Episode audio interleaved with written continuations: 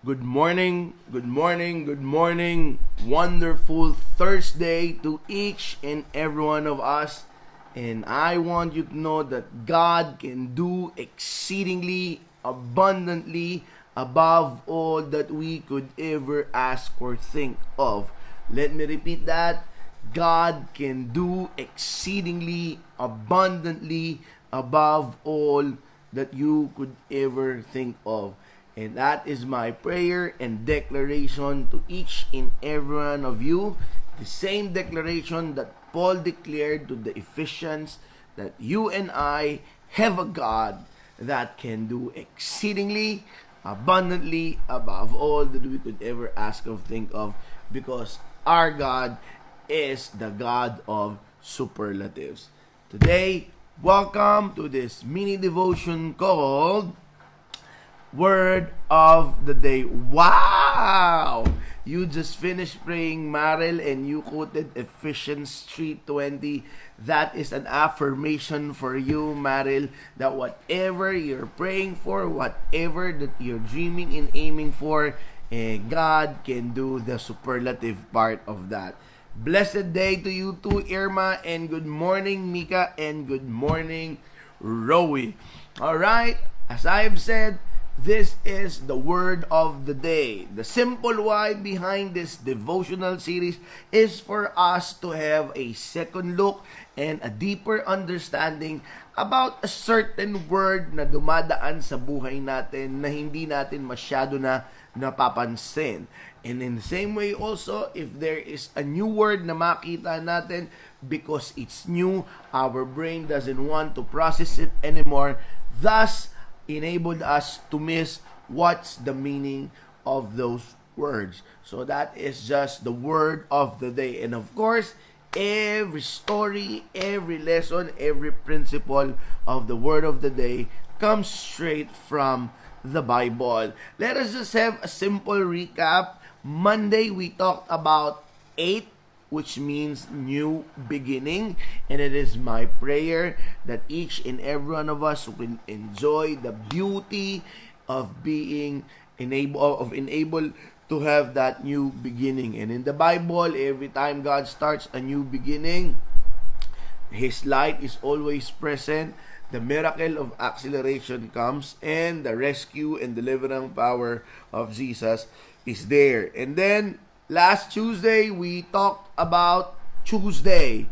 Tuesday is also a Tuesday that each and every one of us every day have been given the great chance and opportunity to exercise the second best thing that God had given to us, the freedom to choose. And it is my prayer for today that you'd be able to decide wisely. And I gave us a simple question last Tuesday for the grid in order for us to decide wisely. Simple grid. You just ask this question every time you decide. In the light of my past experience, what's the wise thing to do? In the light of my present condition, what's the wise thing to do?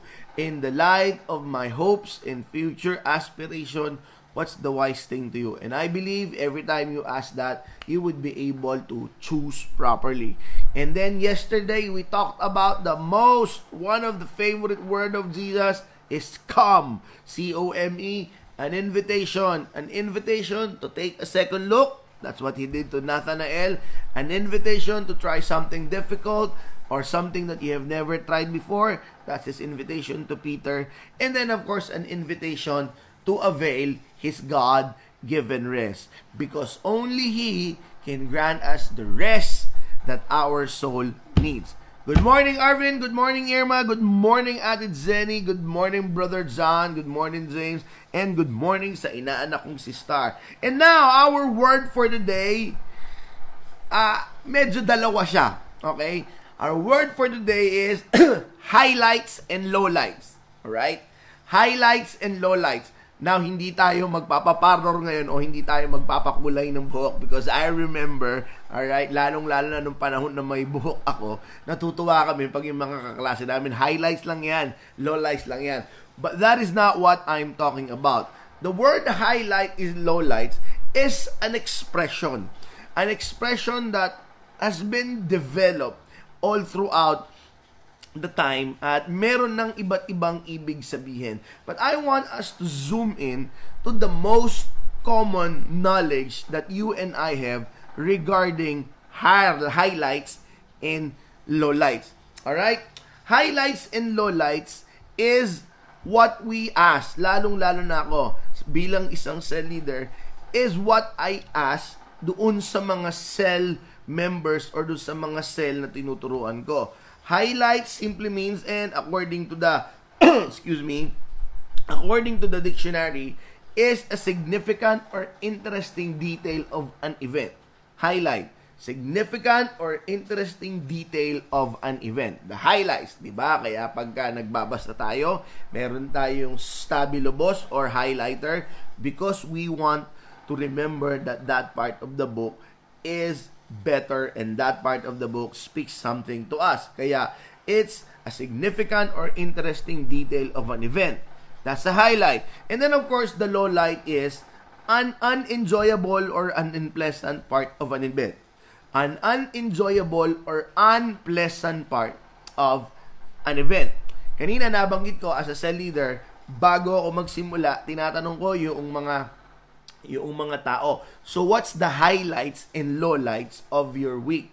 And that is a very powerful question because in it enabled me and it enabled everyone and it is also enabled the person to be appreciative or to be grateful and in the same way to be vulnerable. Kasi tatanungin ko, so ano yung yay? Ano yung mga magagandang nangyari sa iyo this week? Could you just please identify a couple of them and share it to us? That is the highlight, significant part of the event.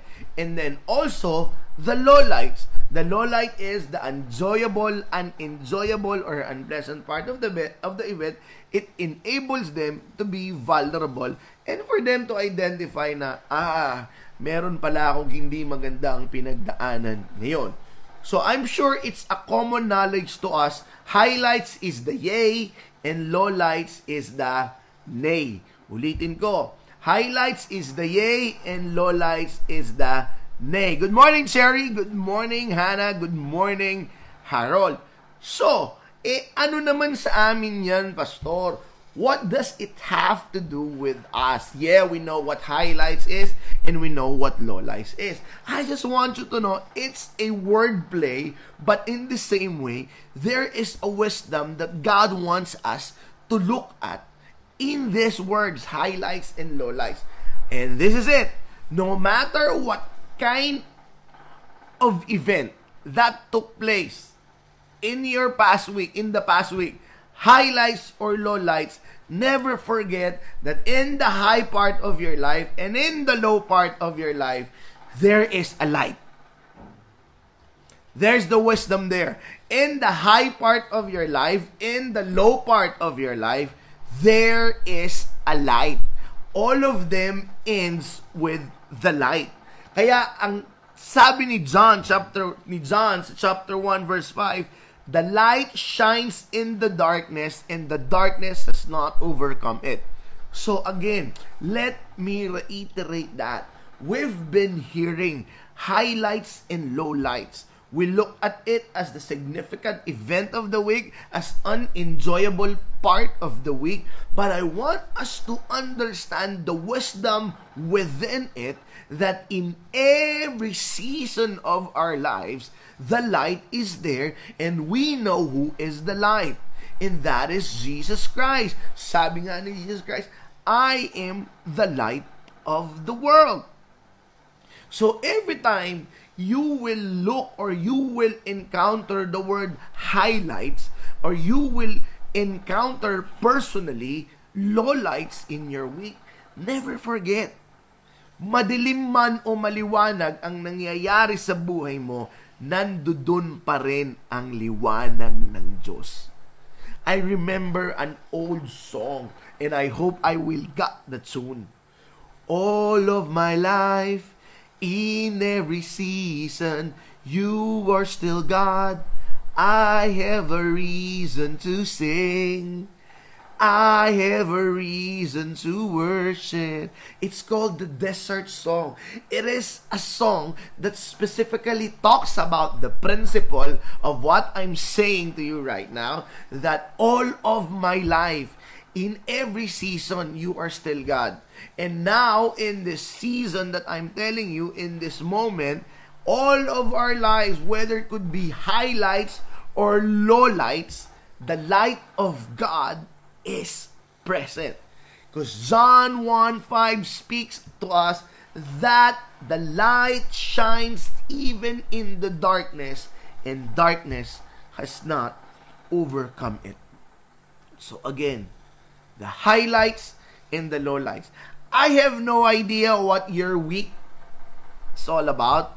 I have no idea whether you had a lot of highlights. If there is, praise God. I have no idea if it's filled with lowlights. Parang naghahantay ka naman ng panalo. Parang ang panalangin mo, Lord, isang panalo lang. Kahit isang panalo lang. I have no idea. But one thing I am certain of that in every season, whatever the kind of high or that ever kind of low, the light of God is there to guide you. I remember the same principle is present in the time of the Israelites in the book of Exodus wherein he gave them the pillar of cloud by day and the pillar of cloud by night. Ibig sabihin, umaga, gabi, his light never leaves. Umaga, gabi, His light never departs your side. Madilim man o maliwanag, ang liwanag ni Kristo, hindi ka tatantanan. So kung gusto nyong magpakulay ngayon, highlights lang, it is a reminder that whatever season, God's light is upon you. And in ending, merong etymology yung salitang highlights. Pag sinabing etymology, dito nagmula. Yung highlights pala is a is also a painting term. All right?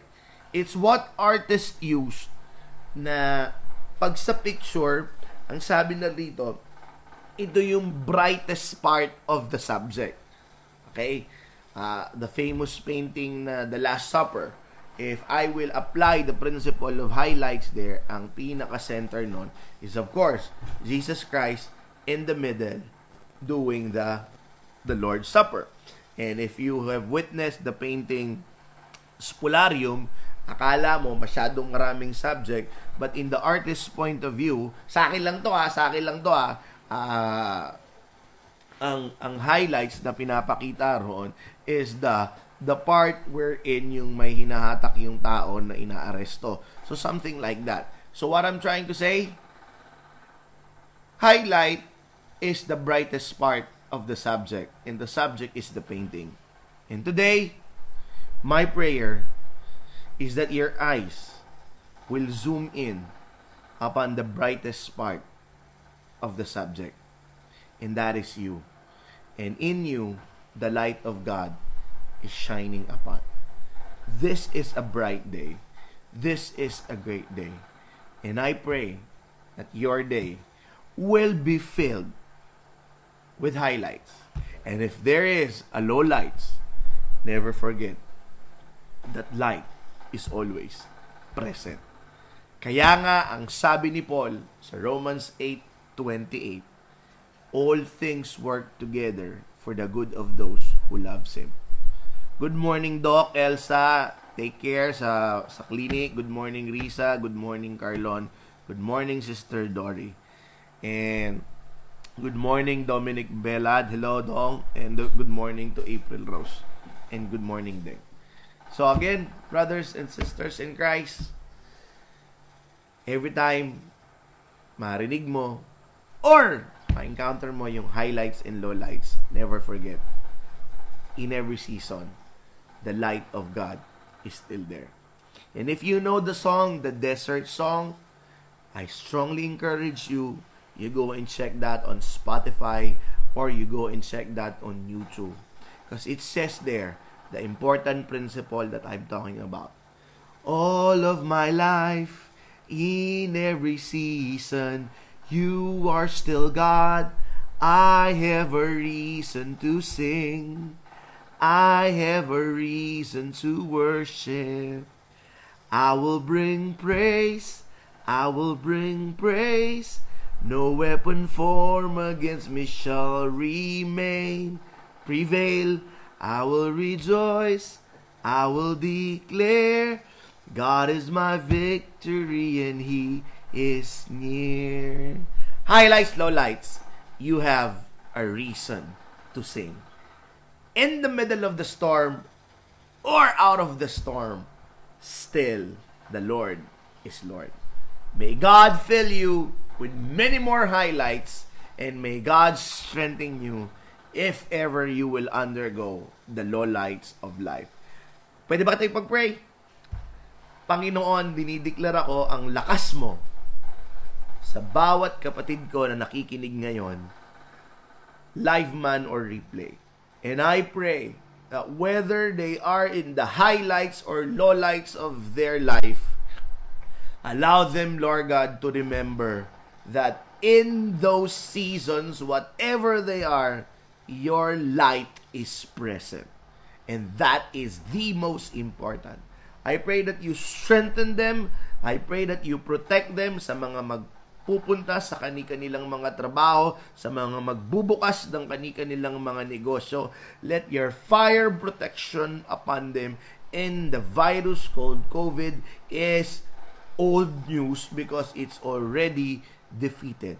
And lastly, I pray that you allow each and every one of us to be aware of the highlights and lowlights of our lives so that it would be very easy for us to be grateful and it would be easy for us to be humble. In Jesus' name, amen. Good morning, everyone, and God bless.